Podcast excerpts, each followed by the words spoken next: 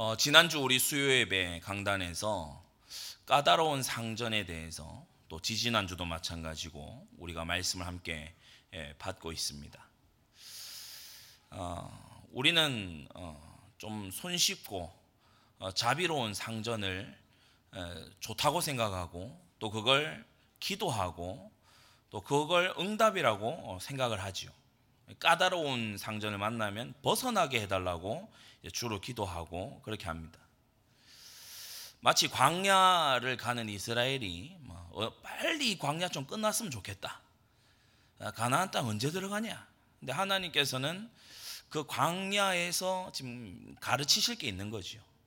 음, 하나님의 백성이 예, 노예 체질 그대로 금송아지 만드는 체질 그대로 가나안 땅 들어가면 가나안을 정복하는 게 아니고 가나안화 되니까 예, 광야에서 완전히 새로운 나라로 어, 바꾸시는 작업 중인데 예, 이스라엘은 어, 배우고자 하는 생각은 없고 어, 하나님의 이 위에 계신 큰 상전이신 우리 하나님께 배우고 익혀서 하나님의 백성다워지려는 생각은 없고 피하려는 생각뿐이죠. 그 모습이 오늘날 저와 여러분들의 모습과 아주 흡사합니다. 어, 그러면 이제 지난주에 이어서 또 제가 어, 이번 우리 TGC 컨퍼런스 좀 다녀오면서 어, 이 부분을 가지고서 우리 성도님들의 삶에 좀이 어, 목양적인 또 아주 우리의 사명을 가지고서 좀 새로운 시각과 변화가 필요하겠다. 아, 오늘 에베소 5장인데요. 어, 이 TGC 컨퍼런스였죠. The Gospel Coalition. Coalition은 뭐 Unity보다는 조금 더 약한 느낌의 단어입니다. Coalition 연합이라는 뜻인데 완전히 일치되는 연합이라기보다 각각의 특색이 다 있는 속에서 이제 한 대로 묶이는 연합 이런 이제 뜻 입니다. 어, 그래서 보니까 이제 출애굽기를 주제로 해서 아주 세계적 세계 도처에 저명한 이, 이 설교자들 여덟 분이 이렇게 예, 서셨어요. 어, 아프리카에서도 오시고 남미에서도 오시고 어, 북미 또 유럽에서도 오시고 이렇게 어, 아주 저명한 설교자들이 이 출애굽기 본문을 나눠 맡아서 이렇게 메인 세션을 하고 또 보니까 소모임들이 제가 세 보니까 뭐한 서른 개 정도가 되는 것 같아요. 소모임들이 계속해서 동시다발적으로 일어나고 또 보조 모임이라고 해서 식사를 하면서도 우리가 이 3일 동안 아주 집중하기 위해서 식사를 하면서도 조찬을 제공하는 그런 모임, 또 어, 중식을 제공하는 그런 모임, 그리고 집회가 다 마친 다음에 이제 또 별도의 모임 이렇게 해서 이제 예, 그런 것들이 또 진행이 되고 100여 어, 개 넘는 부스들이 있더라고요. 그래서 저도 뭐 다 일일이 대화를 깊게는 못했습니다만은 어, 흥미로웠던 것은 윌리엄 캐리 현대 선교의 아버지 아닙니까?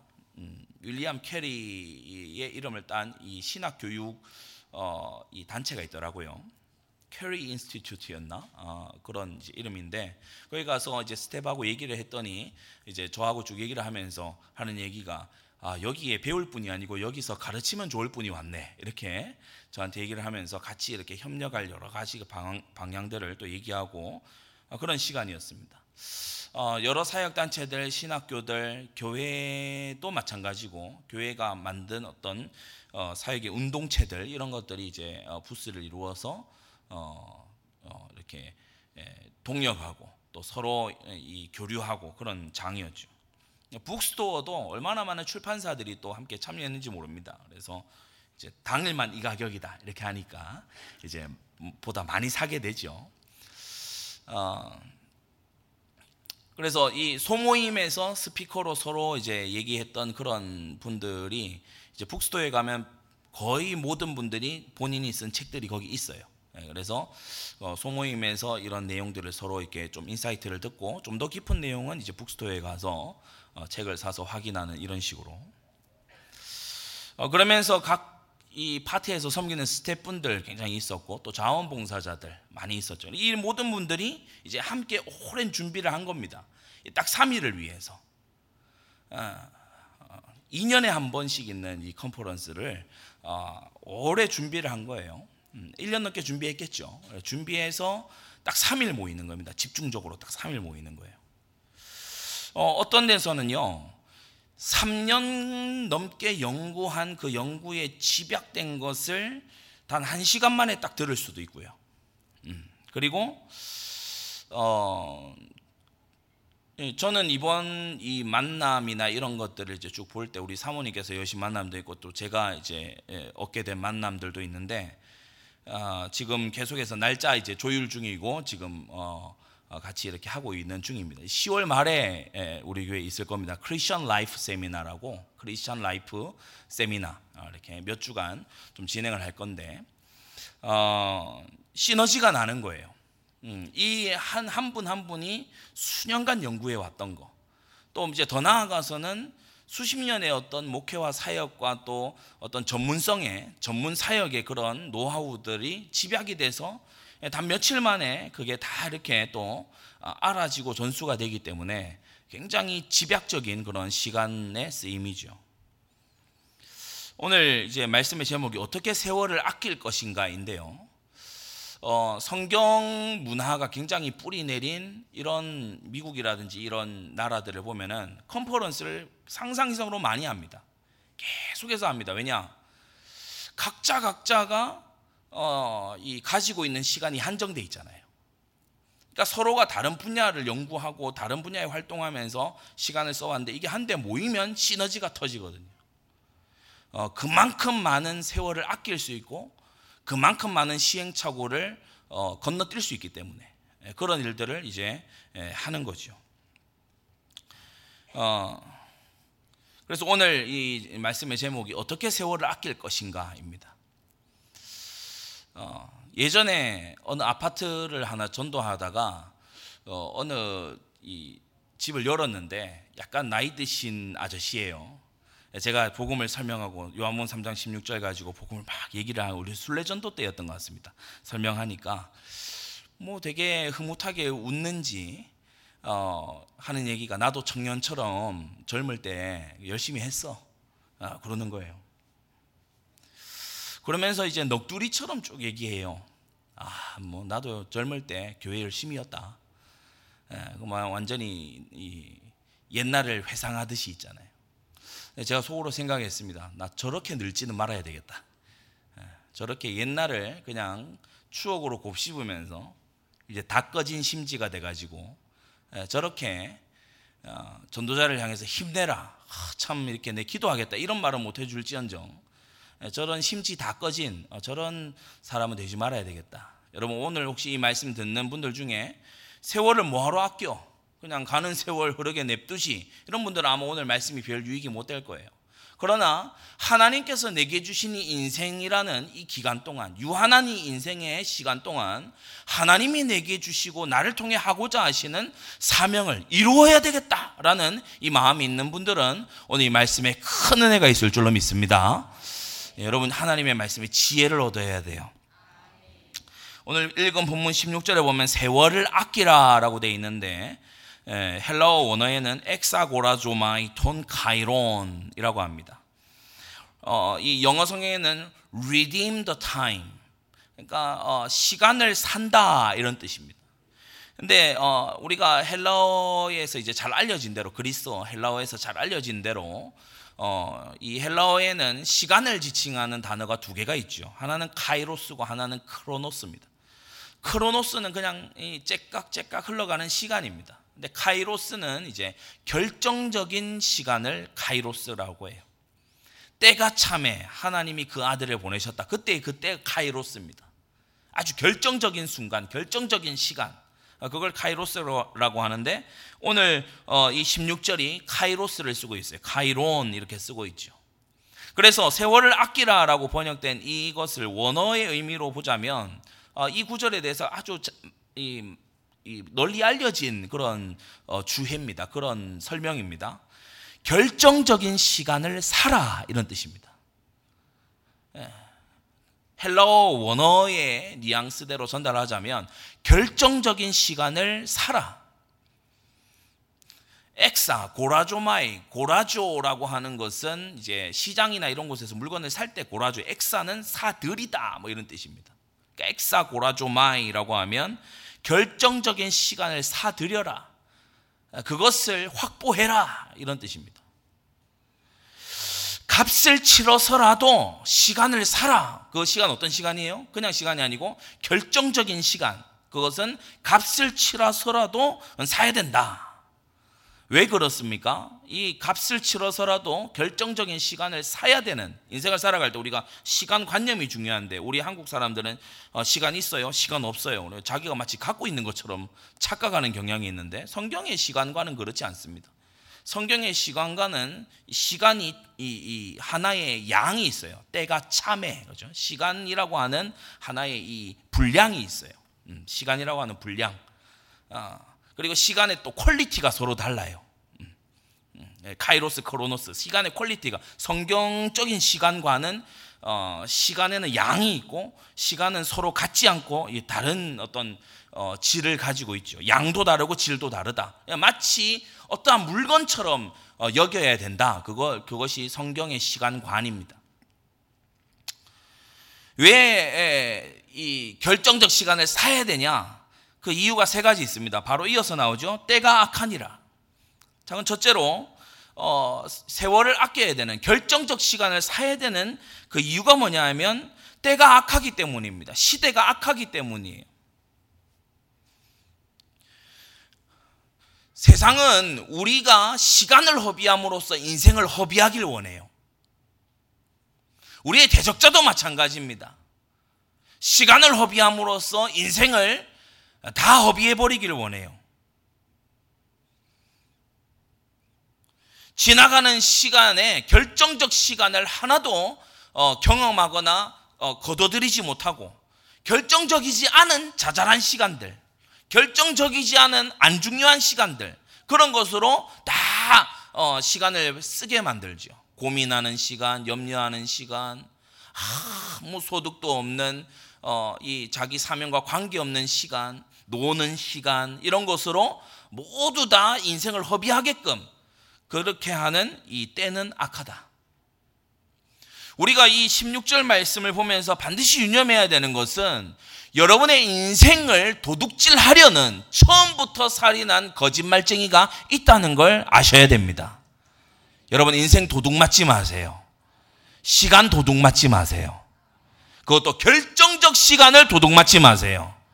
여러분 예배 시간이 어떤 시간입니까? 하나님의 보좌와 교통하는 결정적 시간입니다.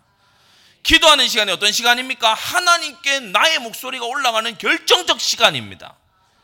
근데 하루 동안에 이 시간이 없게끔 또 예배 시간을 계속해서 이렇게 뭐 졸면서 지나가게끔 아니면 예배 시간을 아주 막 지각해 버리게끔 어, 이렇게 자꾸만 하는 예배 시간을 마음에 준비가 안 된 채로 예배 시간을 맞닥뜨리게끔 어, 그렇게 되는 게 바로 어, 때가 악한 거기에 이제 넘어가서 어, 결정적 시간을 어, 사들이지 못하고 있는 거죠. 확보하지 못하는 거죠. 여러분 사실 돈보다 중요한 게 시간 아닙니까? 돈보다 중요한 것이 시간입니다. 나이 많아 늙은 엄청난 재벌 아마 자기가 가진 재산 다 내놓고 젊음 주겠다면 젊음 살걸요? 근데 그게 안 되죠. 되돌릴 수가 없잖아요. 여러분, 시간은, 인생은, 그것도 결정적인 시간은, 어, 금하고 바꿀 수가 없습니다. 그래서 예전에 우리 청년들에게 그 얘기 했어요. 가장 비싼 금이 뭔지 아냐? 지금이다. 바, 가장 비싼 금. 은혜 언제 받아야 되냐? 지금 받아야 되고. 기도 언제 해야 되냐? 지금 해야 되고. 하나님 앞에 순종 언제 해야 되냐? 지금 해야 된다. 지금은 하나님의 축복의 시간이고 나중은 마귀의 시간이다. 지금 기도하고 지금 결단하고 지금 아뢰고 지금 하나님 앞에 은혜 받고 은혜에 강해야 된다. 여러분 때가 악합니다. 여러분 이 시절을 허송 세월하게 하는 염려 속에서 근심 속에서 갈등 속에서 불평 불만 속에서요. 어, 그야말로 인생을 허비하게 하는 그러한 세력이 있다는 거예요. 때가 악하니라. 두 번째, 왜 세월을 아껴야 되고 결정적인 시간을 사야 되냐? 8절에 우리가 읽은 본문 앞부분에 있죠. 8절에 보면 너희가 전에는 어두움이더니 이제는 주 안에서 빛이라 빛의 자녀들처럼 행하라 이렇게 말씀하고 있어요. 무슨 말이냐? 결정적 시간이 널려 있는 낮에 속한 우리들이다 이 말입니다. 우리가 밤은 잠자는 시간입니다. 그죠? 그러나 낮은 깨어서 활동하는 시간입니다. 언제 더 결정적인 일들이 많이 벌어질까요? 낮에 결정적인 일들이 많이 벌어집니다. 대화하고 사람을 만나고 여러 가지 일들을 많이 하게 되지요. 너희는 주 안에서 빛이다. 이 말은 무슨 말이냐? 우리가 가는 곳이 밝게 빛나는 낮이 된다는 겁니다. 그래서 우리가 세월을 아껴야 돼요. 첫 번째는 뺏기지 않기 위해서고, 두 번째는 우리가 깨어서 움직이고 절정적 시간을 확보하는 것만큼 세상이 살아날 수 있어요. 우리가 가는 곳이 낮이 된다는 거예요. 그래서 찬송가가 말하지 않습니까? 빛의 사자들이여 어서 가서 어둠을 물리치고 바로 이 성경 구절에 근거한 말씀입니다. 너희는 빛이다. 너희가 가는 곳이 낮이 된다. 어, 니르 이알이라는 사람이 쓴 초집중이라는 책이 있어요. 어, 제가 읽고 굉장히 insight를 많이 예, 얻었습니다. 이 초집중이라는 책에 여러 가지 이제 인생을 허비하지 않을 수 있는 집중할 수 있는 그런 노하우들이 이제 기록되어 있는데 그 중에 하나가 뭐냐면 정체성이 행동에 큰 영향을 끼친다는 거예요. 사람마다 정체성을 가지고 있잖아요. 근데 자기를 무엇이라고 이해하느냐에 따라서 행동이 달라진다는 거예요.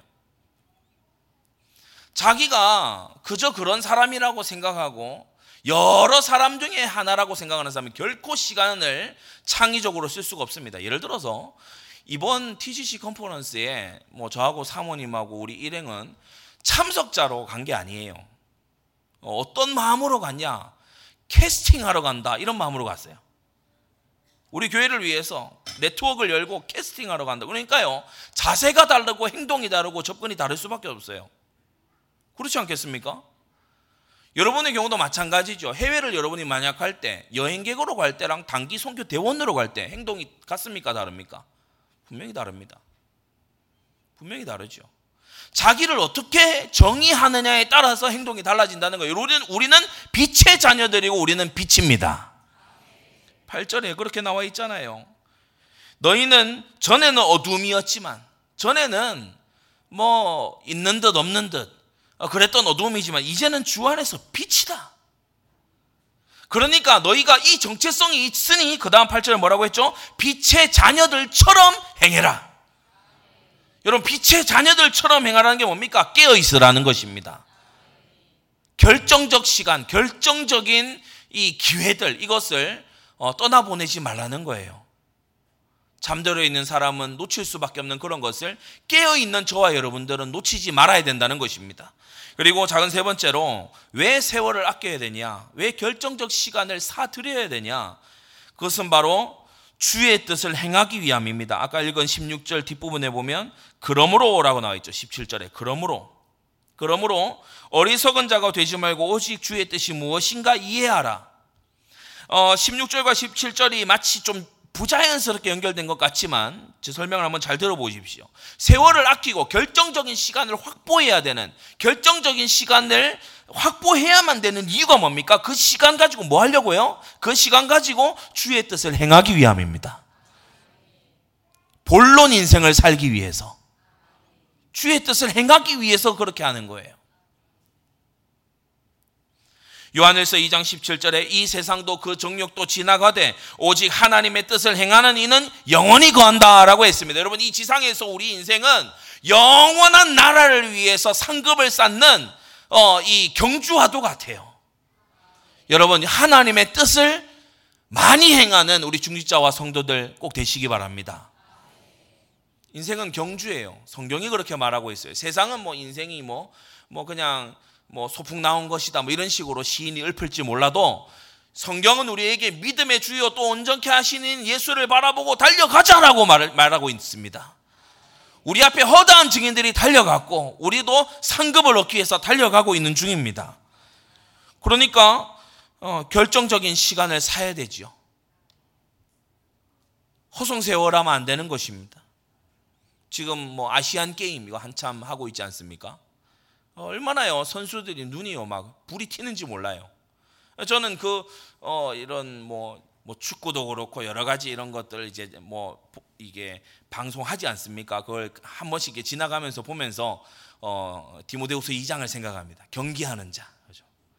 성경이 우리 보고 경기하는 자라고 해서 우리가 올림픽 출전은 안 하지만 우리는 각자 다 경기하는 자입니다.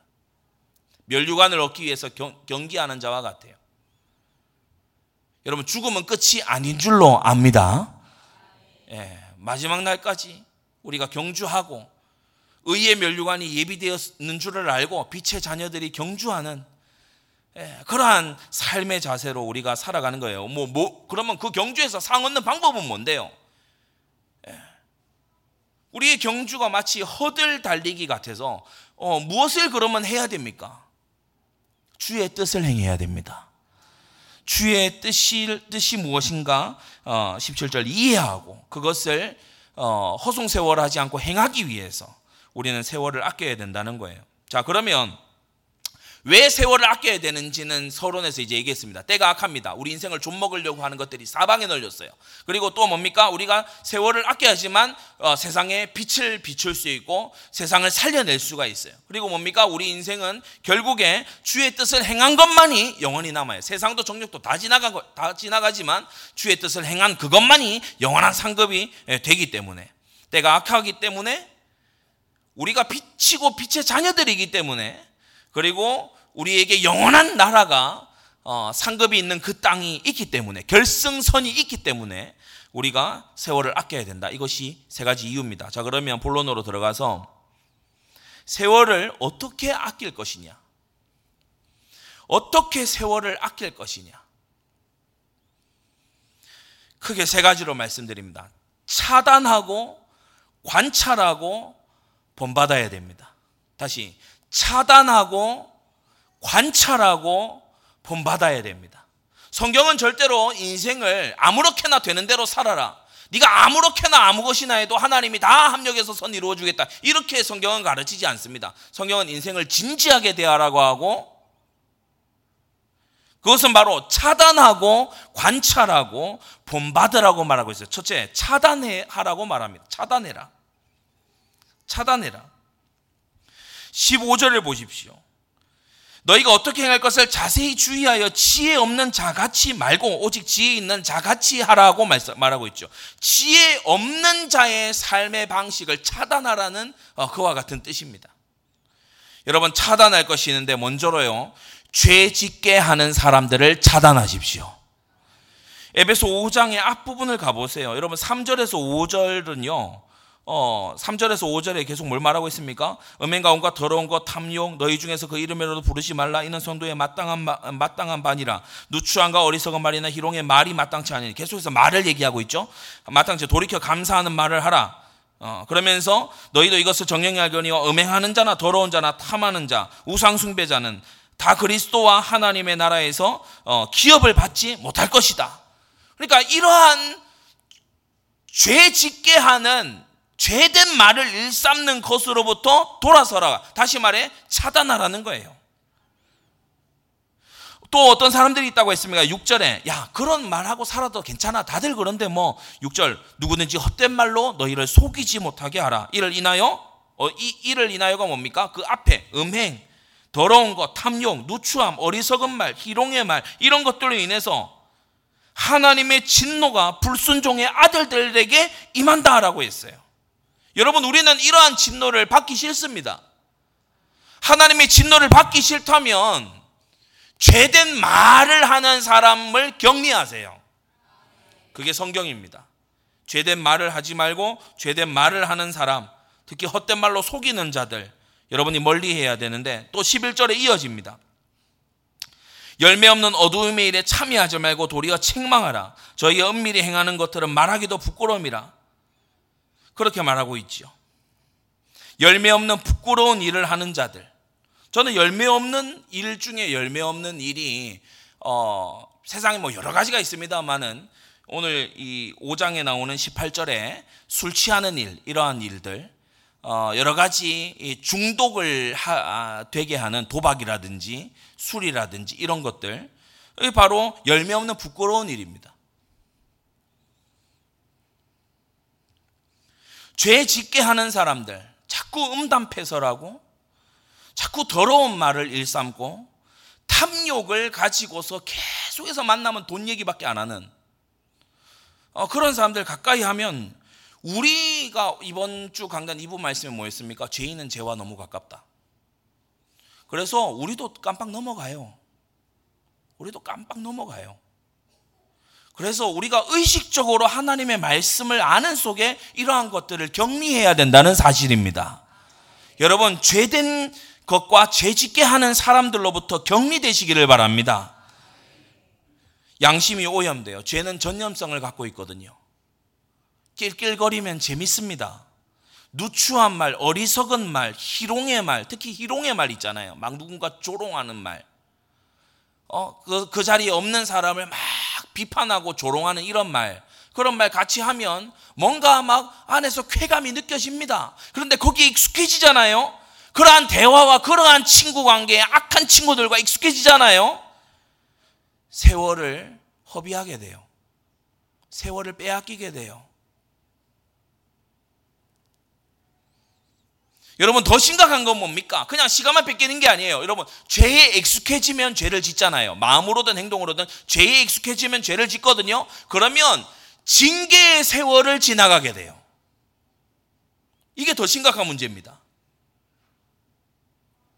징계의 세월, 다시 말해 하나님께서 자비와 극률의 눈으로 우리를 바라보시는 기간이 아니고 공의와 두려움의 눈으로 우리를 바라보시는 그 삶의 기간이 늘어난다는 거예요. 그래서 제가 여러 자리에서 우리 청년들에게도 얘기하는데 정말 이, 이 안타까운 마음으로 권하는 게 뭐냐면 죄와 징계의 세월을 오래 보내지 않았으면 좋겠다.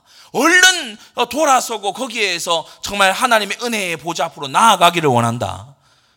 여러분 그게 맞습니다. 여러분 징계의 세월을 오래 보낸 성경 인물들이 얼마나 많이 나옵니까? 징계의 세월이 오래됐어요. 광야 38년 징계의 세월입니다. 없었어도 되는 세월이죠. 사실은 하나님께서 가데스 바네아에서 올라가라고 하신 그 말씀을 순종했다면 바로 올라갔을 일입니다. 그런데 38년 징계의 세월. 저는 한번 그, 이, 이 생각을 해봤어요. 그 땅을 탐지하고 온 사람들의 수대로 해서 그 땅을 40일간 탐지하고 왔잖아요. 그, 그, 그 날수를 한 해로 계산을 해서 너희가 이제 40년이다. 그걸 온 이스라엘이 다 알아요. 예, 하나님께서 모세만이 아니라 온 회중에게 말씀하셨기 때문에 다 알아요. 아, 2년 이제 했고 38년 남았다. 이제 한 해, 한 해 지나갑니다. 그죠? 40년이라 하셨다. 한 해, 한 해 지나갑니다. 37년 차 가데스 바네아에서 돌아 나와서 37년 차에 부모님이 돌아가신 자녀들은 얼마나 마음이 아플까요? 혹시나 살아서 가난을 밟을까 했는데 37년 차에 그만 광야에서 돌아가신 거야. 어떤 마음일까요? 출애굽 1세대에게만 광야가 징계가 아니에요. 거기서 난 사람들에게도 광야가 징계의 세월이었어요. 그래서 성도 여러분, 우리는요, 죄와 징계의 세월이 길지 않으려고 하면 여러분, 죄를 저 불지옥보다 두렵게 여겨야 됩니다. 죄를 두려워하지 않는 사람들, 무서운 사람들입니다. 아무 말이나 막 내뱉는 사람들, 사실 알고 보면 무서운 사람들입니다.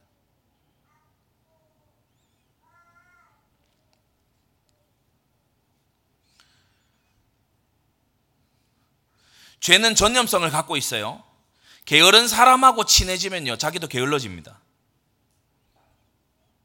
게으른 사람하고 이렇게 친하게 지내잖아요. 자기도 게을러져요. 그 군대에서 이제 마지막 그 전역하기 전에 이제 clearing이라는 걸 해요. 저는 카투사를 다녀왔기 때문에 근무지를 나가지 않는 제대 준비, 뭘 준비할 게 그렇게 많은지 우리 위 윗대로부터 뭐 한 주간 우리 준비한다 이렇게 처음 하다가 두 주간 필요하다 이러다가 제윗위 기수들은 어, 한 달은 있어야 된다. 이래가지고 한 달 전부터 이제 거의 민간인 행세를 해요.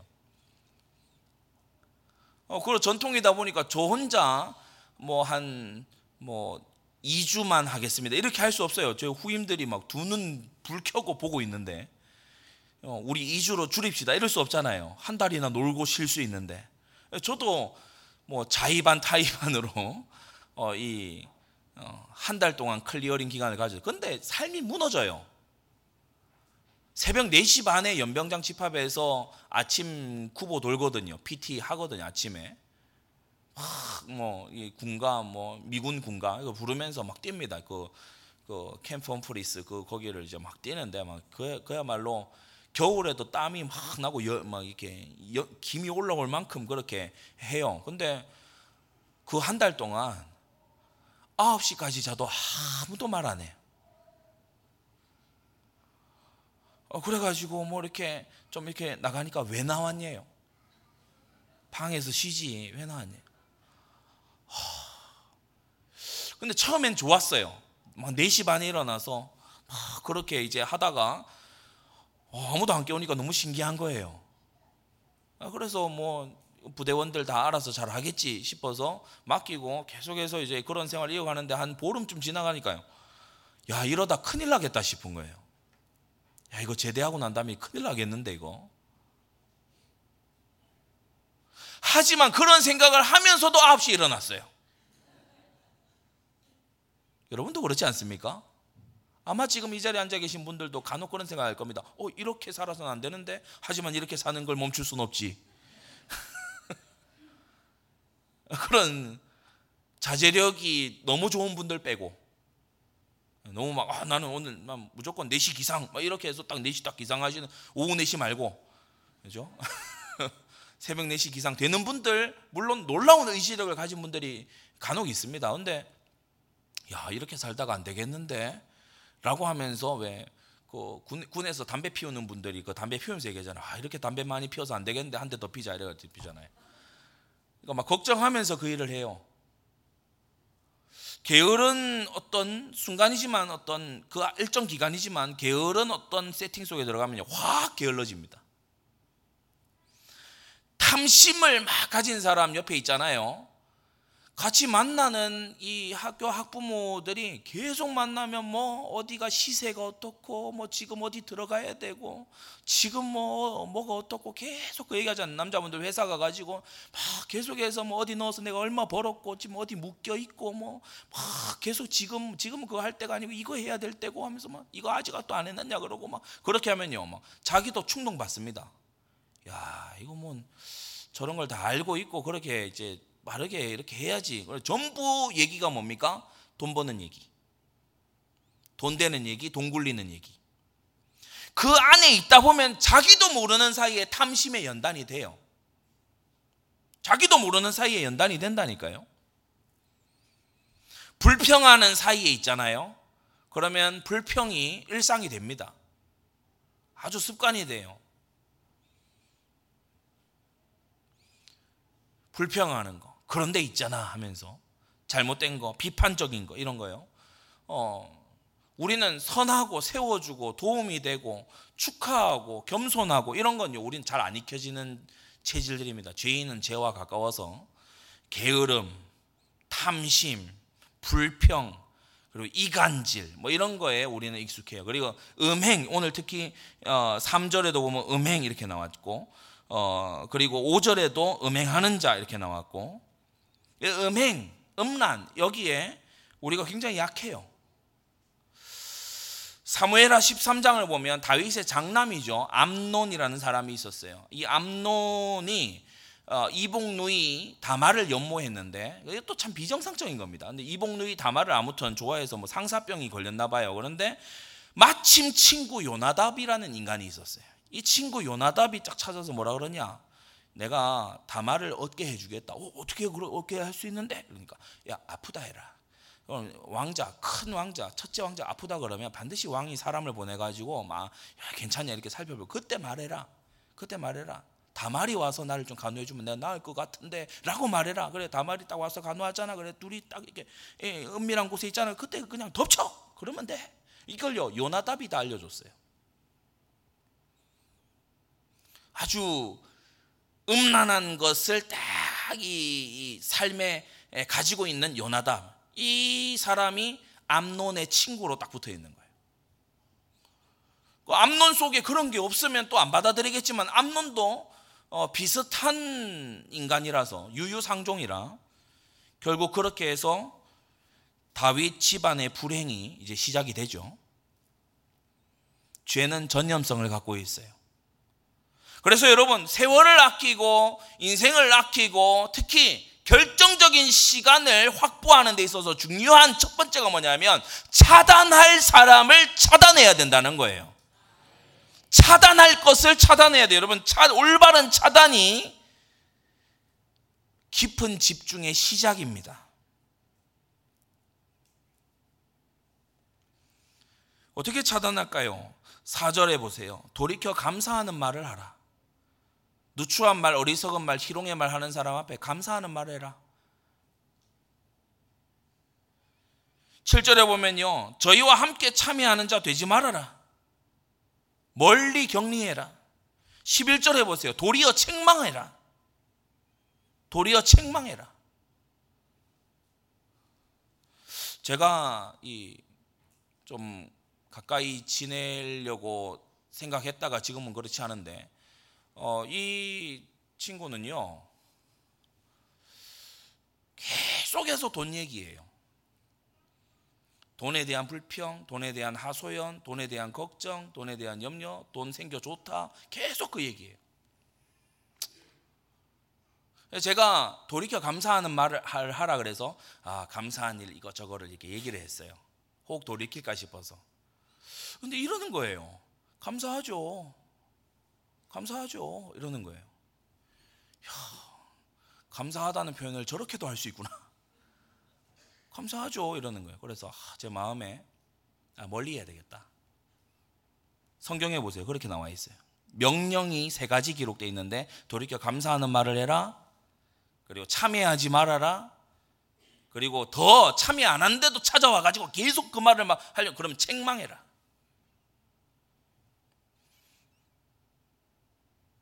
특히 맞는 듯한 말로요. 하나님의 뜻을 거스릅니다. 맞, 맞는 말, 맞, 맞게 들리는 말을 통해서 하나님의 뜻을 거스릅니다. 그게 6절에 나오는 속이는 자들이죠. 헛된 말로 속이는 자들이죠. 어떤 사람들은 우리가 뭐 현장을 알고 세상을 알아야 안 되냐 그래서 술도 좀 마실 줄 알고 어 좀 어, 결혼 안한 총각이 또좀 어? 사귀면서 뭐 함께 좀 이런저런 좀 경험도 해보고 뭐 그게요 믿는다는 신자의 입에서 직분자의 입에서 그런 소리가 나와요. 우리가 뭐 세상 알아야 되지 않겠냐 이런 세상을 전혀 모르고 되냐 여청년 만나죠. 난 니들이 남자를 좀 알아야 되지 않냐 남청년만 네가 여자를 좀 알아야 되지 않냐 제가 결혼하기 전에 뭐 희한한 말 여기저기서 들었어요. 여자를 좀 알아야 되지 않겠냐 좀 여러 좀 사귀어 보고 어, 그래야 뭐 된다 하면서 성경 근거 갖고 와라 이러려 하다가 어, 말았습니다만은 이 헛된 말로 속이는 사람들이 많아요. 죄를 대수롭지 않게 그렇게 하면 된다. 그게 나쁜 거 아니다. 이런 식으로 여러분 그런 말로부터 돌아서시기를 바랍니다. 죄에 잡히잖아요. 징계가 찾아오고 여러분은 인생의 중요한 시간들을 허비하게 될 겁니다. 다윗이 영광스러운 시절을 보낼 수 있었던 그 많은 시간들에 다윗은 쫓겨다녀야 됐고 불명예를 얻어야 됐고 울어야 됐고 땅을 치며 통곡해야 됐고 선지자로부터 책망 들어야 됐고 자식들이 죽는 걸 봐야 됐고 우리가 그러한 성경을 알진데 성도 여러분 죄를 멀리하고 죄 짓게 하는 사람을 멀리하시기 바랍니다. 옆에 있다가 같이 화를 당해요. 고라 옆에 있었던 다단과 아비람 아시잖아요. 그 하나님을 경외했던 요나단도 사울하고 같이 전쟁터 나가니까 그 칼날이 같이 오지 않습니까? 우리가 뭐 아합과 연합하려고 했던 남유다의 여호사밧 왕 알잖아요. 여러분 아시죠? 이제 하도 강단에서 자주 말씀해 주셔서 아시지 알지 않습니까? 우리 민족끼리 이래 가지고 이 여호사밧의 국정 아젠다는 우리 민족끼리입니다. 이 요사밭은 이 국정 아젠다가 우리 민족끼리예요. 뭐 하나님의 뜻이고 뭐 모르겠어. 북이스라엘은 우리 민족이다 이거야. 아합이 그뭐 전쟁한다. 우린 도와야 된다. 남북 연합 딱 해요. 딱 돕습니다. 예, 그러니까요. 하나님의 뜻이 뜻을 아합이 어떤 사람입니까? 신자들을 막 핍박하는 사람이잖아요. 그 안에 이세벨이 어떤 사람입니까? 이름난 핍박자잖아요. 근데 요사밭이 하나님 경외한다는 왕이요. 그 짓을 하고 있는 거예요. 어떻게 됐어요? 같이 화를 당하죠. 집안에 화가 이, 이 쳐들어오지요. 그래서 우리는 뭐 이렇게 이렇게 하면은 문제 없다 이게 아니고 하나님을 경외해야 됩니다. 그리고 작은 두 번째 차단할 것이 또 있는데 시간과 집중을 뺏는 통로를 차단하시기 바랍니다. 18절에 잘 기록하고 있죠. 술 취하지 말라. 여러분 술 취하면요 집중이 안 돼요. 술 취하면은 어, 중요한 시간들을 놓치게 돼요. 그리고 17절에도 나와 있죠. 주의 뜻이 무엇인가 이해해야 됩니다. 이해하지 못하고 뭘 이해 속에, 무지 속에 있으면 많은 시행착오를 겪게 됩니다. 그래서 많이 돌아갑니다.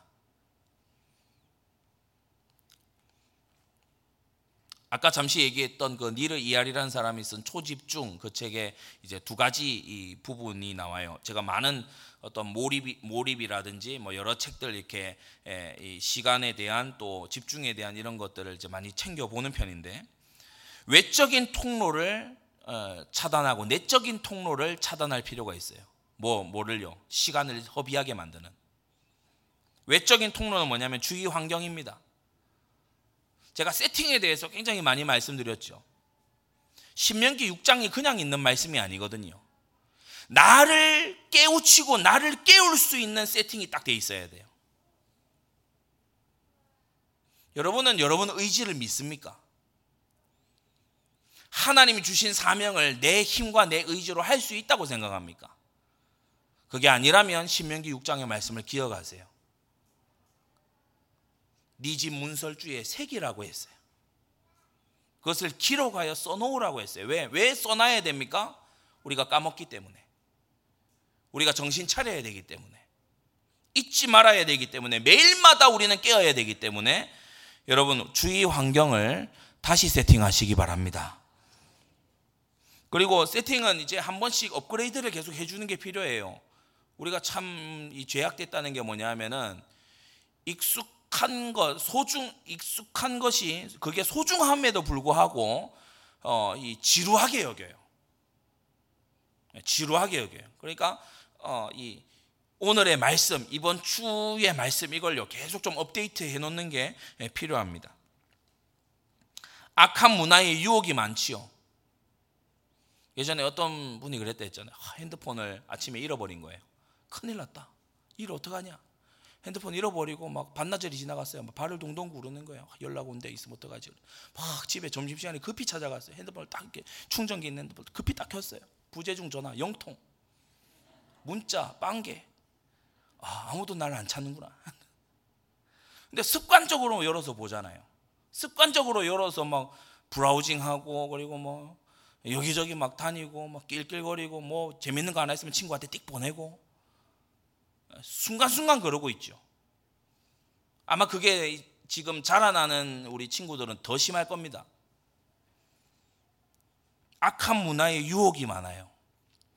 그래서 우리 10월 말에 이제 크리스천 라이프 세미나 우리 줌 세미나를 이렇게 하는데 어, 이 부분에 있어서 아주 책을 또 여러 권 공동 집필하기도 한 어, 세라 질스트라라는 분이 있어요. 그 TGC의 수석 라이터인데 아, 이분은 이제 이번에 우리 같이 강의를 해주시기로 했어요.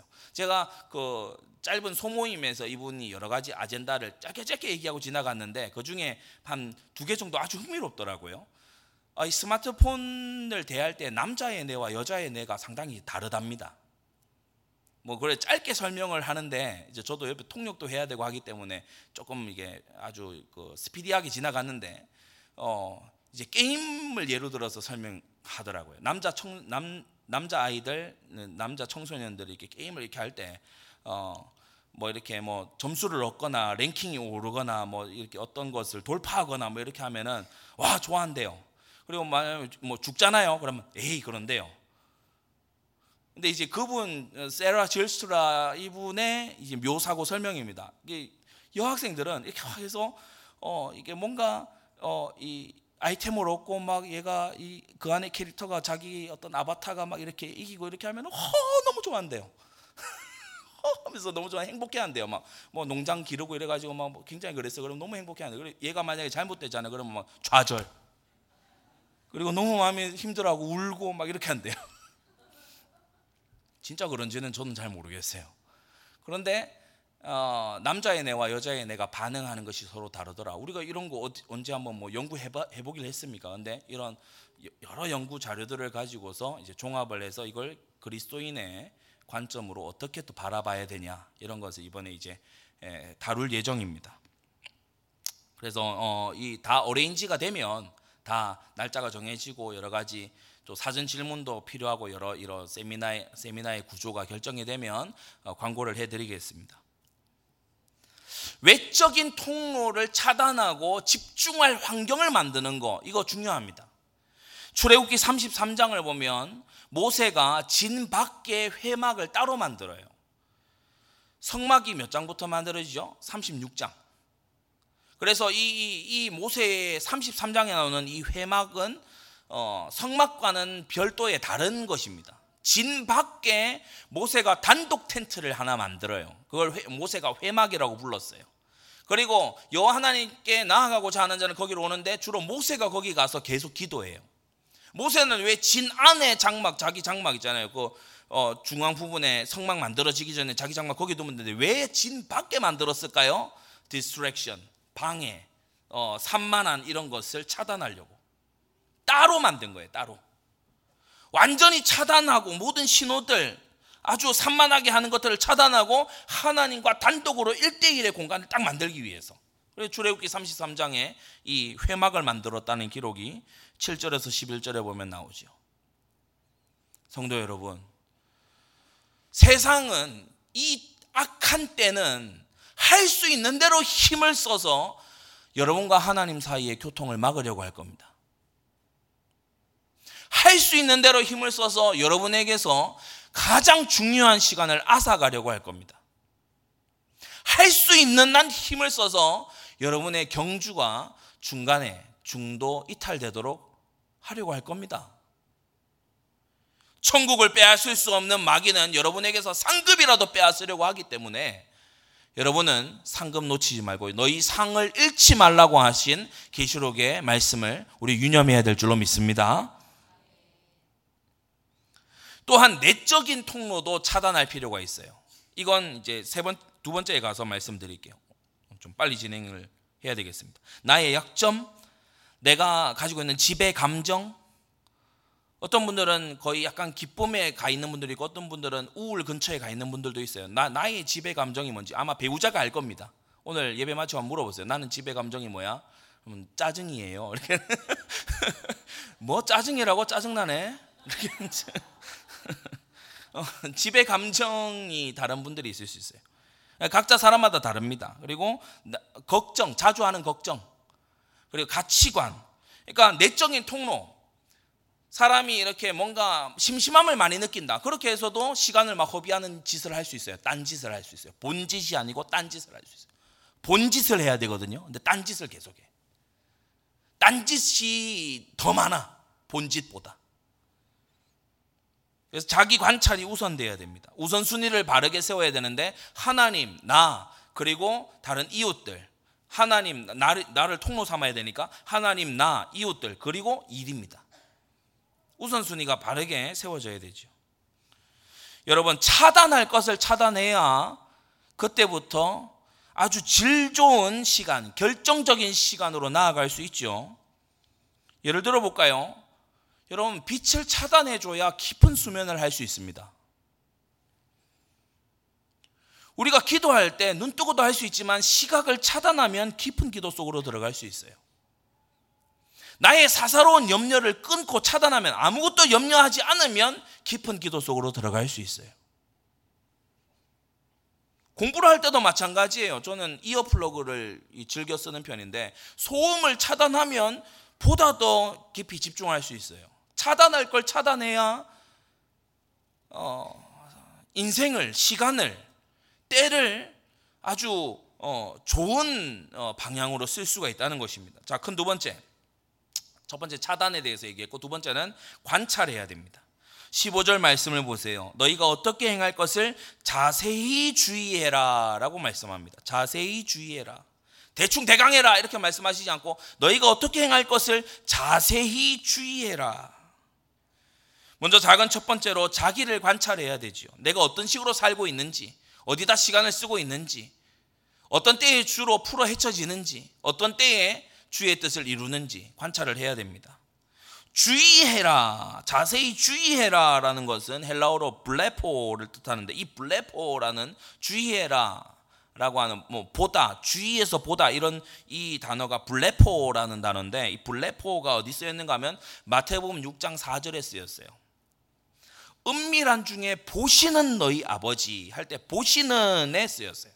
그래서 이 블레포는 그냥 보다라는 게 아닙니다. 그냥 보는 게 아니고 어 이 헬라어 사전을 보니까 to see something physical with spiritual results 이렇게 되어 있어요.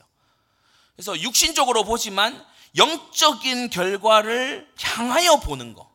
영적인 결과, 영적인 것을 향하여서 육신을 관통해서 보는 거. 그걸 블레포라고 합니다. 여러분, 말씀과 기도로 나를 해부하듯이 들여다보십시오. 저는 딴 데서 이렇게 이걸 알아듣게 하기 위해서 이렇게 말했어요. 내가 성경을 읽는 것을 넘어서 성경이 나를 읽어야 된다. 보통 사람들이 성경을 그냥 책 읽듯이 읽어요. 아니요. 성경이 거울로 다가와야 돼요. 성경에서 나의 눈곱이 보여야 돼요. 거울 보고 뭐 합니까? 성경에서 나의 이상해진 모습이 보여야 돼요. 성경이 나를 읽어야 돼요. 말씀과 기도로 나를 깊이 들여다보는 묵상이 있어야 한다는 겁니다. 세월을 허비하지 않으려면. 우리는 도구에 너무 의존하고 있어요. 어, 이스라엘 백성이 출애굽기 32장에서 금송아지 만들잖아요. 철송아지 만들었으면 그렇게 사람들이 호겠을까요? 철송아지 만들었으면? 돌송아지 만들었으면? 별로 사람들이 호가지 않았을 거예요. 근데 금송아지라서. 그죠? 금송아지라서. 귀한 거잖아요, 금. 뭘 말하려고 하냐? 우리는 좋은 건데 그걸 의지하게 될 때 그게 우상이 될 수 있다는 것을 생각해야 됩니다. 금은 좋은 거죠. 그러나 금 송아지 만들어서 엎드려 절해 버리면 얘기는 달라집니다. 금은 유익한 겁니다. 옛날에 그 아주 가치 있는 거고 보석이고 돈이잖아요. 그런데 나쁜 거 아닙니다. 금, 금을 하나님이 만드셨고. 근데 금 가지고 금송아지 만들어서 그 앞에 절하면서 하나님 하는 건 그것은 이제 전혀 다른 차원의 문제가 돼버리는 거죠. 저는 우리 자라나는 청소년들과 청년들 오늘 이 자리에도 또 우리 함께 예배도 많이 지금 하고 있지만은 우리가 스마트폰을 너무 의지하고 있지 않습니까? 우리는 무언가를 검색하기 전에 기도해야 되는 사람들 아닙니까? 구글이 알고리즘을 가지고 여러분을 다 알고 여러분이 뭘 원하는지를 알고 여러분에 대한 빅데이터를 쌓아가지고 신에 도달하려고 구글이 신이라고 그렇게까지 얘기하는 이 세상이라면 우리는 구글과 하나님 사이에 선택해야 되지 않겠습니까?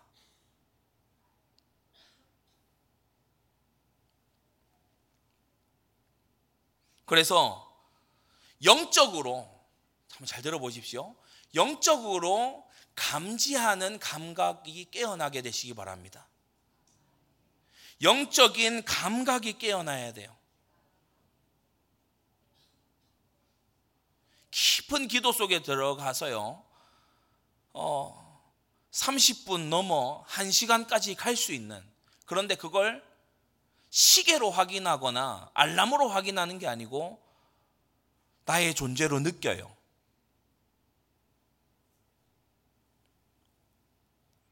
도구 없이 영적으로라는 말은 도구 없이 몸의 호흡을 하나님이 주신 나의 몸의 호흡을 느껴요. 그리고 나의 일들을 하나님과 영적인 교통 속에서 생각해요. 이 모든 일들이 골방에서 일어나지 않습니까? 하나님이신 우리 예수님은 새벽 미명에 일어나셔서 이거 하셨잖아요. 하나님과 독대하는 시간요. 영적인 시간요. 모든 육신적인 대화와 관계들을 벗어난 하나님과의 독립된 시간. 자기를 관찰해야 돼요. 하나님의 눈으로 나를 봐야 돼요. 하나님의 말씀 속에서 나를 찾아내야 돼요. 여러분은 어떤 말씀이 여러분을 지금 잡고 가고 있습니까? 어떤 말씀이 여러분의 인생의 모토입니까? 지지난 주였어요. 구역장 교육에서 그 말씀드렸죠. 인생 모토 선구가 있었으면 좋겠다. 여러분 문제의 원인을 내가 아니라 남에게서 찾는 것을 원망이라고 합니다. 여러분 문제의 원인은 내가 만난 문제의 원인은 나한테 있어요. 이건 99%를 넘어 100%입니다. 그 문제가 내 앞에 왔다는 것은 원인이 내게 있다는 거예요. 하나님께 있는 것도 아니고 궁극적으로 다른 사람들에게 있는 것도 아니에요. 하나님이 그 문제를 내 앞에 던져 주셨다는 것은 그것이 죄인지 믿음의 연단인지 또는 그것이 인내할 제목인지 우리는 알지 못하지만 원인은 내게 있어요. 왜냐? 하나님이 내게 주셨잖아요.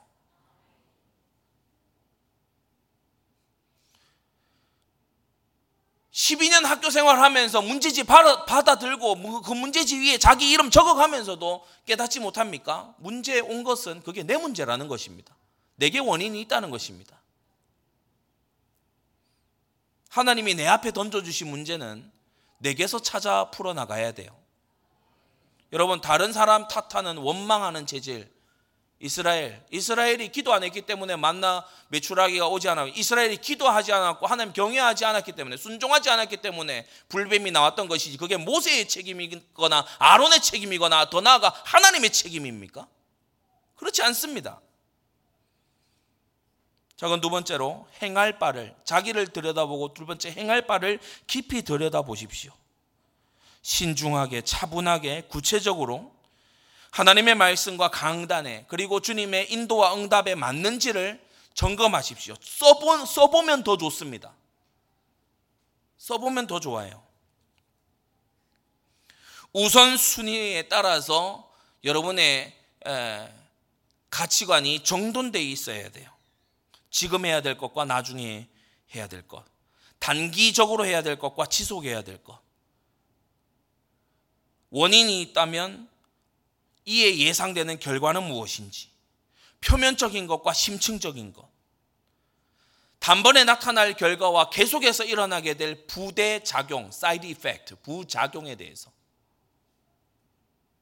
중요하다고 생각되는 것과 숨어 있는 더 중요한 것에 대해서. 여러분 이거 기도하지 않고요. 여기로 나아갈 수가 없어요. 자세히 주의하여 지혜 없는 자 같이 마구 하루를 당한 짐승처럼 살지 말고 지혜 있는 자처럼 세월을 아끼면서 살아가라. 제가 라틴어 공부를 하고 시험 날짜는 차근차근 다가오는데 어, 시간이 절대적으로 부족하잖아요. 그래서 이제 시험을 어떻게 쳐야 되는지 계속해서 그 어, 이제 학교 직원하고 계속 컨택을 했어요. 그러니까 사전이 허락이 된대요. 오케이. 그래서 사전에 가장 좀 단어가 많이 수록된 사전을 구했어요. 예. 뭐 기왕이면 컴팩트 사전보다 풀 사전이 좋지 않습니까? 그래서 그 사전을 골랐어요. 그리고 사전을 천천히 들여다 보니까 아, 상당히 많은 명사, 상당히 많은 부사들이 기록이 돼 있어요. 라틴어를 좀 이제 들여다보고 공부를 하니까 아, 이게 가장 난이도가 센 게 다른 부분이 아니고 동사 변형이에요. 무슨 서른 서른 세 가지인가 서른 네 가지로 변형이 되니까. 그래서 시간은 한정돼 있고 기도하는 중에 하나님께 지혜를 구한 겁니다. 그래서 제가 말씀드린 대로 동사만 들고 팠어요. 여러분 뭐 시간 많을 때 저처럼 하시면 안 됩니다. 시간이 한정돼 있잖아요. 그러니까 어, 어, 먼저 해야 될 거 그리고 나중에 기, 시간이 주어지면 할 수 있는 거 이렇게 당연히 우선순위가 나와야 되죠. 우리가 신앙생활은 항상 우선순위잖아요. 먼저 할 거, 그 다음에 할 거, 그 다음에 할 거, 맨 나중에 할 거. 그러니까 하나님 먼저, 이웃은 그 다음, 맨 마지막 나. 어, 이게 우리 기본적인 우선순위 아닙니까? 그래서 공부에도 마찬가지예요. 우선해야 될 거, 차선해야 될 거, 나중에 해야 될 거. 그래서 그렇게 한 거예요. 그래서 그 라틴어를 영어로 번역하는 시험인데 라틴어 그 나오자마자 동사 다 찾아서 다 체크했어요. 동사 다 동사 다 풀어놓고 예, 동사 다 풀어놓고 그 다음에 이제 사전을 뒤지기 시작한 겁니다. 4시간 동안 연락이 최선을 다해서 그러니까 이 한정된 시간 안에 뭘 우선해야 되는가 예, 공부에도 마찬가지고 여러분의 어, 회사 생활이나 업무에도 마찬가지겠죠. 우선해야 될 것을 밀어놓고 자꾸 곁다리를 우선해버리면 아마 아무 일도 못 이룰 겁니다. 어, 옛날이죠. 2002년 우리 그 월드컵 때 히딩크 감독이 처음 우리나라를 맡아가지고 오대빵 감독이라고 하는 굉장히 치욕을 계속 안았었어요. 그 월드컵 전에 계속해서 이제 강팀하고만 붙어 계속 지니까 근데 나중에 자서전하고 이 여러 가지 책들에 보면은 그때 당시에 전술 훈련을 하나도 안 했다는 거예요. 그 이전에 우리 한국 축구 뭐 감독들은 오면은 선수들 전술 훈련하고 작전 어떤 거를 짜고 뭐 set piece 훈련하고 뭐 그렇게 했는데 히딩크 감독은 어 그거밖에 안 했다는 거예요. 뭐예요? 그 어, 계속 그 양질의 고기 먹이고 체력 훈 체력 훈련 그거 그것만 했다는 거예요. 뭐 공을 차는 게 아니고 타이어를 계속 끌고 다녔다나? 계속 그것만 했다는 거예요. 왜 그렇게 한 거죠? 우선과 차선을 확실히 가늠한 거죠. 아, 체력이 있어야, 체격이 있어야 전술도 나온다. 예.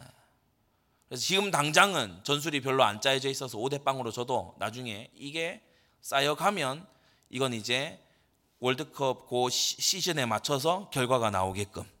그러니까 굉장히 우선과 차선이 딱 서 있는 그런 감독 아닙니까?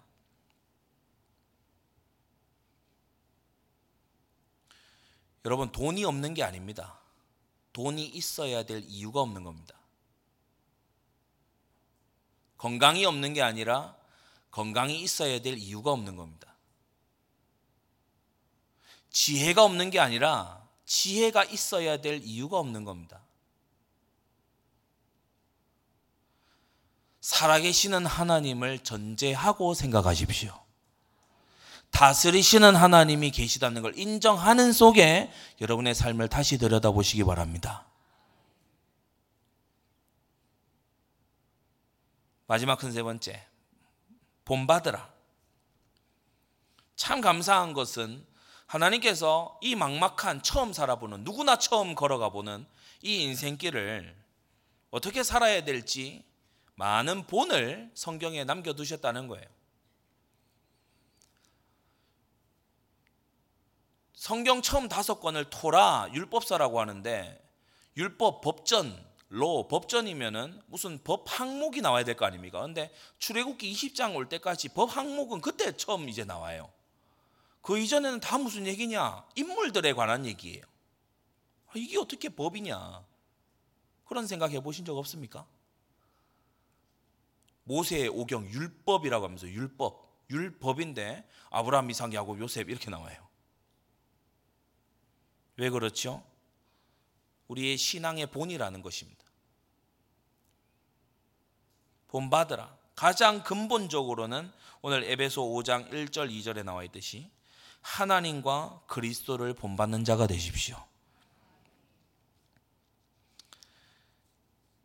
5장 1절 그러므로 사랑을 입은 자녀같이 너희는 하나님을 본받는 자가 되고 그러므로가 나왔기 때문에 앞부분을 봐야 됩니다. 서로 인자하게 하며 불쌍히 여기며 서로 용서하기를 하나님이 그리스도 안에서 너희를 용서하신 것 같이 하라. 아, 하나님의 어떤 부분을 배우라고요? 하나님의 용서를 배우라는 것입니다. 하나님의 용서를 배우세요. 원수 갚으려는 마음, 용서치 아니하는 마음, 원한 그것을 가지고서는 복된 시간을 맞이할 수 없습니다. 그것을 털고 가야 됩니다. 용서는 상대에게나 나에게도 중요하지만 하나님에게 있어서는 아주 중요합니다. 왜냐? 하나님은 용서하시는 하나님이기 때문이에요. 그리고 또 두 번째로 그리스도를 본받으라고 했죠. 그리스도께서 너희를 사랑하신 것 같이 너희도 사랑 가운데서 행하라. 그리스도의 사랑의 헌신. 어떻게 사랑하셨습니까? 우리를 위하여 자신을 버리사 향기로운 제물과 생축으로 하나님께 드리셨다. 그리스도의 사랑의 헌신을 본 받으라는 것입니다. 여러분 시간 인생은 언제 가장 아름답습니까? 또 다른 인생을 위해서 헌신할 때. 다음 세대를 위하여 헌신할 때. 자기 자신만을 위해서 살지 않고 이타적으로 이웃을 위해서 그리고 그것을 하나님 안에서 그 이웃이 살아가게끔 도와줄 때 그것이 가장 가치 있는 수많은 결정적인 시간을 가져오는 어, 생애가 되는 거죠. 여러분 우리가 신앙생활을 어, 해나간 인생에 있어서 가장 결정적인 시간을 여러 가지가 있습니다만 하나 꼽으라면 언제일까요? 예수 그리스도를 마음의 구주로 영접할 때. 그렇죠. 거듭난 믿음의 사람으로 새 인생을 시작할 때. 그러면 그 예수님을 영접하는 시간은 누구를 통해 이루어집니까? 전도자를 통해서. 그렇죠. 전도자는 이웃의 인생에 카이로스가 임하도록 돕는 사람이에요. 결정적인 시간이 임하도록.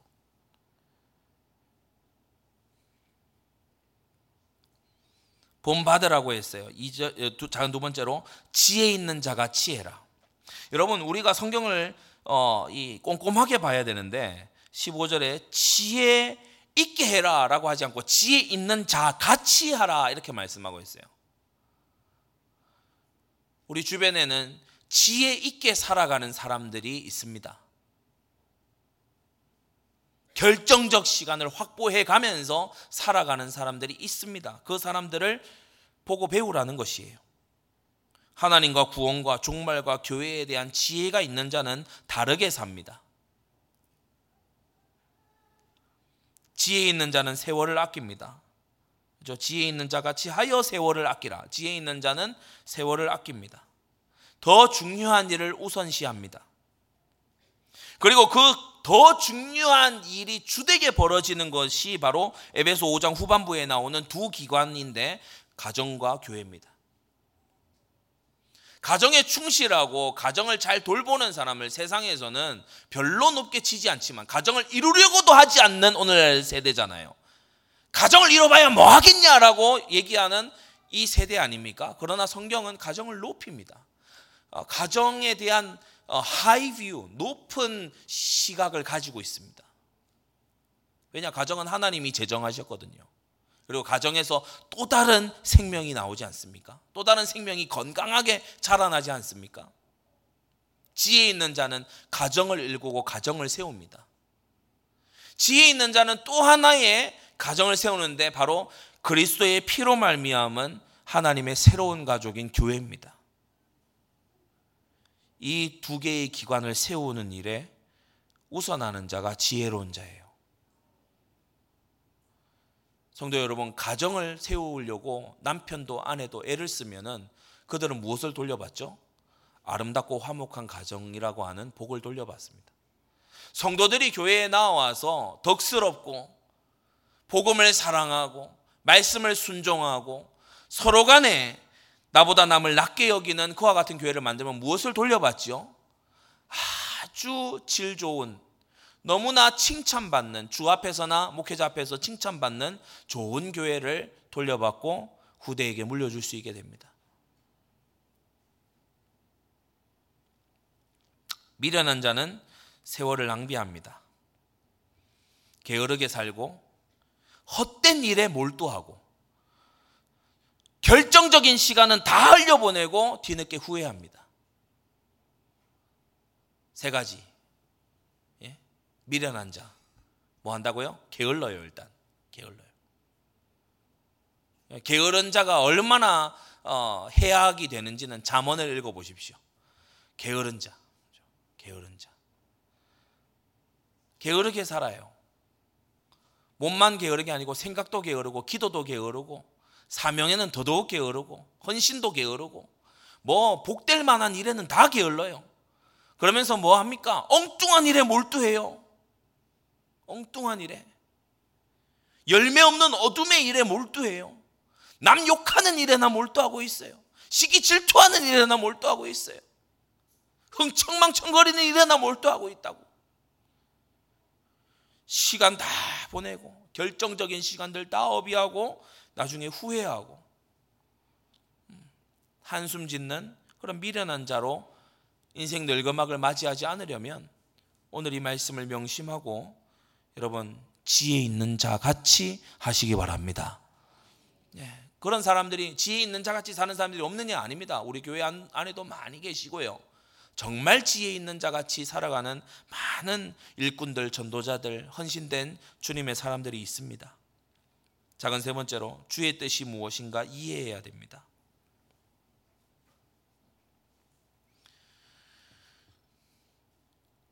17절을 보면요. 그러므로 그러므로 세월을 아끼기 위해서 그러므로 어리석은 자 되지 말고 오직 주의 뜻이 무엇인가 이해하라 이렇게 말씀하고 있는데 마치 전혀 모르고 있는 사람들을 향한 말처럼 에베소 교회는 훌륭한 교회 아닙니까? 요한계시록 2장에 보면은 교리에 대해서 가장 넘버원 교회가 에베소 교회입니다. 그죠? 교리 사랑이 좀 부족해서 그렇지 교리에 대해서는 뭐 나머지 여섯 교회들보다 뛰어난 교회로 평가받는 게 에베소 교회입니다. 근데 이해하라고 말하고 있어요. 이해해라.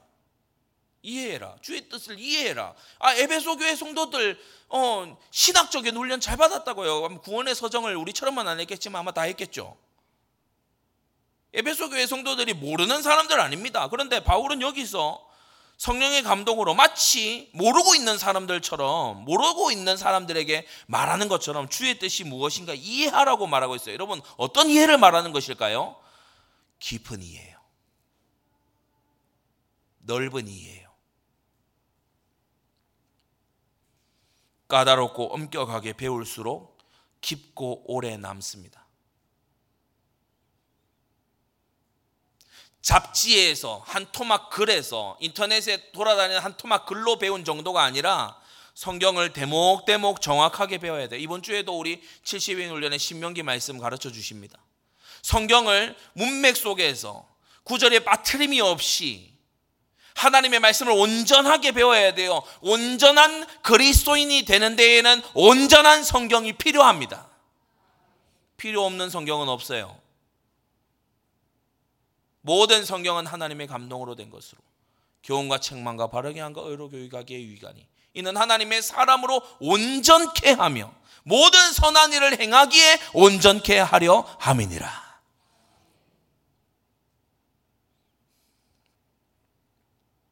미련한 자는 이해가 부족하다 보니까 나름대로 합니다. 추측대로 하고 그리고 제가 가장 싫어하는 임의대로 합니다. 임의로 해요. 임의로. 저는 어떤 일을 같이 할 때 임의로 하니까요. 너무 이게 마음이 힘들더라고요. 임의로. 안 물어보고 그러니까 한번 물어볼 수 있잖아요. 그런데 안 물어보고 임의로 딱 해놓고 이제 막상 일이 진행이 돼 버리면 아, 굉장히 이게 힘들더라고요. 임의로 하는 거. 물론 이제 보완을 해서 이렇게 해 나가지만은 같이 일하기 힘들겠구나 이 생각. 왜냐? 임의로 하니까. 여러분 사람도 뭔가 제대로 하기를 원하는 사람은 임의로 하는 걸 싫어하는데 하나님은 율법을 만 가지로나 기록했는데 임의로 하기를 원하시겠습니까? 우리가 성경의 두께를 보고서 우리가 생각해야 될 게 있습니다. 아, 하나님은 우리에게 원하시는 것이 많이 있구나. 그거부터 생각해야 됩니다. 성경의 두께를 잡으면서 우리는 생각해야 돼. 하나님이 내게 하고자 하시는 말씀, 가르쳐 주고자 하시는 진리가 많구나. 그리고 내게 이렇게 많이 가르쳐 주시려고 한다는 것은 하나님은 나를 쓰려고 하시는 거구나. 잘 들으세요. 이제 거의 마지막입니다. 잘 들으세요. 이해한 자는 이해 못한 자가 이해 못하는 것을 이해합니다. 다시. 이해한 자는 이해 못한 자가 이해 못한 하는 것을 이해해야 합니다. 여호수아와 갈렙은 왜 모세가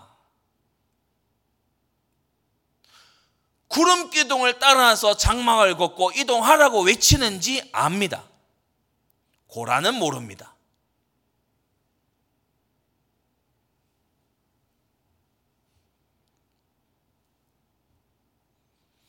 마가 요한은 왜 저 산맥을 건너야 하는지를 모르지만 바울과 바나바는 압니다. 예루살렘 교회 성도들은 고넬료 집에 간 베드로를 이해할 수 없지만 베드로는 내심은 겉으로 강하게 얘기는 못할지라도 베드로는 내심은 압니다. 이해한 자는 이해 못한 자가 이해 못하는 것을 이해합니다. 주의 뜻이 무엇인가를 이해하십시오. 중직자가 무엇인가를 모르는 사람은 빌레몬서에 나오는 빌레몬에게 보냈던 너는 나의 거할 처소를 예비해라 라고 하는 말을 못 받아들이고 거부하지만 그것을 이해하는 사람은 이해합니다. 왜 필요한지, 왜 빌레몬에게 그것을 말했는지 이해한 자는 이해하지만 이해 못한 자는 이해 못합니다. 주의 뜻이 무엇인가 깊이 이해하십시오. 그리고 주의 뜻이 무엇인가 깊이 이해한 사람들을 본받으십시오. 저는 저와 저는 우리 중직자와 성도들이 하나님께로부터 많은 복을 지상에서나 천상에서 얻는 생애를 살기를 원합니다. 오늘 이 말씀을 준비하면서 어, 여러분을 많이 생각했습니다. 기도 중에 많이 생각했습니다.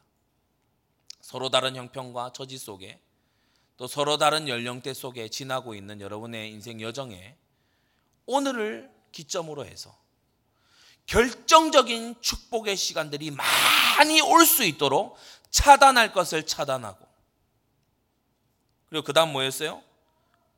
여러분의 이 삶의 스타일을 관찰하고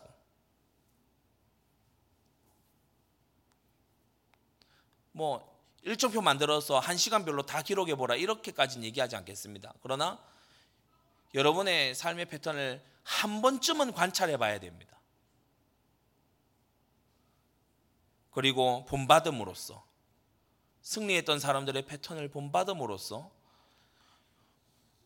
우리가 오늘을 시작으로 해서 남은 우리의 생애 동안 열매가 많이 맺어지는 우리가 되기를 원합니다. 결론을 맺겠습니다. 결정적인 시간을 사십시오. 무엇을 주고라도 그것을 확보하십시오. 그럴 만한 가치가 있습니다. 하나님과 함께하는 시간, 지혜롭게 행하는 자에게 배울 수 있는 시간, 그것을 사십시오. 그리고 따로의 시간도 사십시오. 하나님과 따로 함께하는 시간. 나를 말씀에 비춰보는 그 따로의 시간. 그리고 깨어지는 시간. 이 결정적인 시간을 오늘 성경은 그냥 세월을 아끼라 이렇게 번역이 되어 있지만 이 시간을 사라고 구입하라고 사드리라고 우리에게 말하고 있는 것입니다. 성도 여러분, 저와 여러분들의 인생이 하나님 보시기에 그리고 세상이 볼 때에 정말 가치 있고 주님께서 높이시는 생애가 되기를 주 예수님의 이름으로 축원합니다. 기도하겠습니다. 걸어가신 아버지 하나님, 오늘 이 시간을 통하여 어떻게 세월을 아낄 것인가, 어떻게 결정적 시간을 확보할 것인가, 우리에게 교훈하여 주시니 감사드립니다. 가장 먼저 차단할 것을 차단하게 하여 주시고, 우리가 어떻게 살아가고 있는지 자기 자신을 관찰하고 우리의 행할 바를 신중히 들여다보며 우리가 하나님과 그리스도를 먼저 본받되 지혜 있는 자들을 본받을 수 있도록 은혜 베풀어 주시옵소서. 주님과 함께하는 시간 우리가 따로 떨어져서 우리 인생의 형, 우리 인생의 경로들을 점검하는 그와 같은 시간, 우리 자신을 깨고 새로 나오는 그와 같은 시간이 우리에게 있을 수 있도록 은혜 베풀어 주시옵소서. 예수 그리스도의 이름으로 기도드리옵나이다. 아멘.